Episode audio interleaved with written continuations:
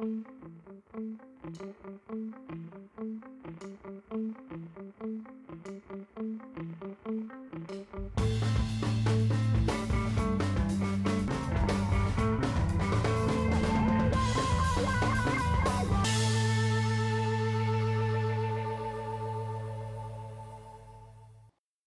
and welcome to another episode of BQ Movie Reviews. My name is Christopher Rodriguez, and today I'm here to discuss the film Deadpool 2. Wisecracking mercenary Deadpool meets Russell, an angry teenage mutant who lives at an orphanage. When Russell becomes the target of Cable, a genetically enhanced soldier from the future, Deadpool realizes that he'll need some help saving the boy from such a superior enemy. He soon joins forces with Bedlam, Shatterstar, Domino, and other powerful mutants to protect young Russell from Cable and his advanced weaponry. All right. well, let's start off with the, with the pros. So, if you did not see Deadpool 26 uh, from from the 2016, the first film, um, you are okay. I mean, uh, you know, if this is your first introduction into the film, um, I say you don't necessarily have to see Deadpool uh, one in order to see two, which is cool. But you know, just to get some type of reference on some of these characters, you may want to watch it. And if you have seen it, awesome. Because guess what? Deadpool 2 is a direct continuation from Deadpool. And uh, I thought this film was good. Um, in some ways, it is not as good, but we'll get into that a little later. So, the inclusion of Cable was great. Josh Brolin is not only Thanos, but he is Cable. If he is Batman later on as well too, that is awesome. it's, it's, it almost seems as though there's nothing that this man can't do. I mean, he literally got shredded for this film. Um, mind you, CGI for Thanos, but he is awesome in this film, and I think he really shines even more so than in his Thanos role, and in a different way too um, because he figured Thanos is more of a presence, whereas Cable is not. Uh, he is. I mean, you kind of get his presence a little, but not uh, to the uh, to the amount like Thanos. But anyway, let, let's get back to here. but nonetheless, I think he he has a, a, a, really nice presence here. I think he stands out for the film. Uh, Domino is also another one for this film. I thought she was she did a very very good job and of course you have Deadpool. Now, Dead even though the movie is called Deadpool 2, it should really be called Deadpool, Cable, and Domino. As being the the the main three that uh, clearly are um, supposed to stand out in this film. And although again, even though it's a Deadpool movie, uh, even then, actually, I'd, I'll even rearrange it. I would say Cable, Deadpool, and Domino. That's what this movie should have been called because this is a cable movie. You know, it, you kind of get a little bit more of an insight. Uh, cable, uh, where he came from, you know, where he's going, why he he's trying to go after this kid. Um, you also get to know a little more about Domino. Uh, you also get to know a little bit about Pete, which if you've seen the film or if you've seen the trailers, you know you. Um, you you kind of get a uh, kind of insight on who that is, but anyway, but yes, to me, I thought that this movie was action packed. It definitely brought it up a notch. Um, you know, as far as like being a summer blockbuster. Um, also, you get Colossus returning, Negasonic Teenage Warhead returning from the first film, and you also get some other people that weren't even in the trailers.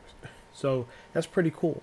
Um, so yes, for me personally, I thought you know Deadpool, Ryan Reynolds' Deadpool was just as amazing as he was in the first one. He is truly the merc with the mouth. I don't know what the plans are for a Deadpool sequel, but I will be there opening day if there is a Deadpool 3. That much I can tell you.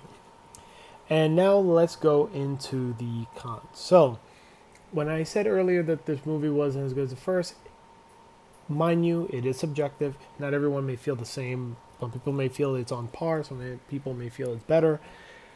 Me personally, um, the I actually saw the first one again before I saw Deadpool 2, and I did notice that there was more of a character hierarchy, right? There, there was like um, uh, you, I, with the first film, you got more of a background, right, of who this character is.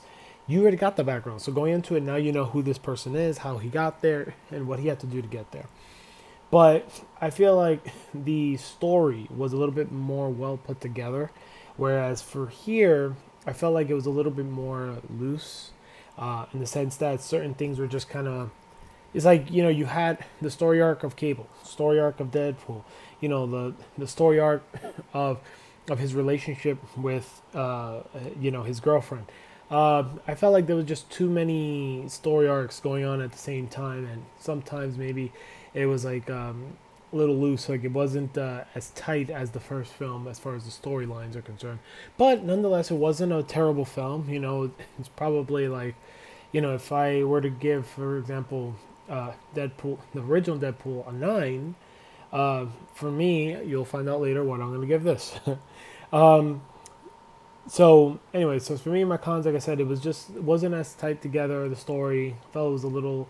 Um, little bit of an issue there. Uh, as far as the pacing of the film, I felt like at times it was kind of good, a little slow at times.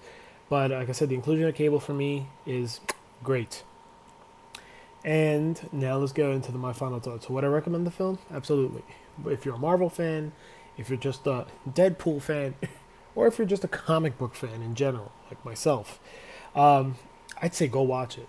This movie is funny.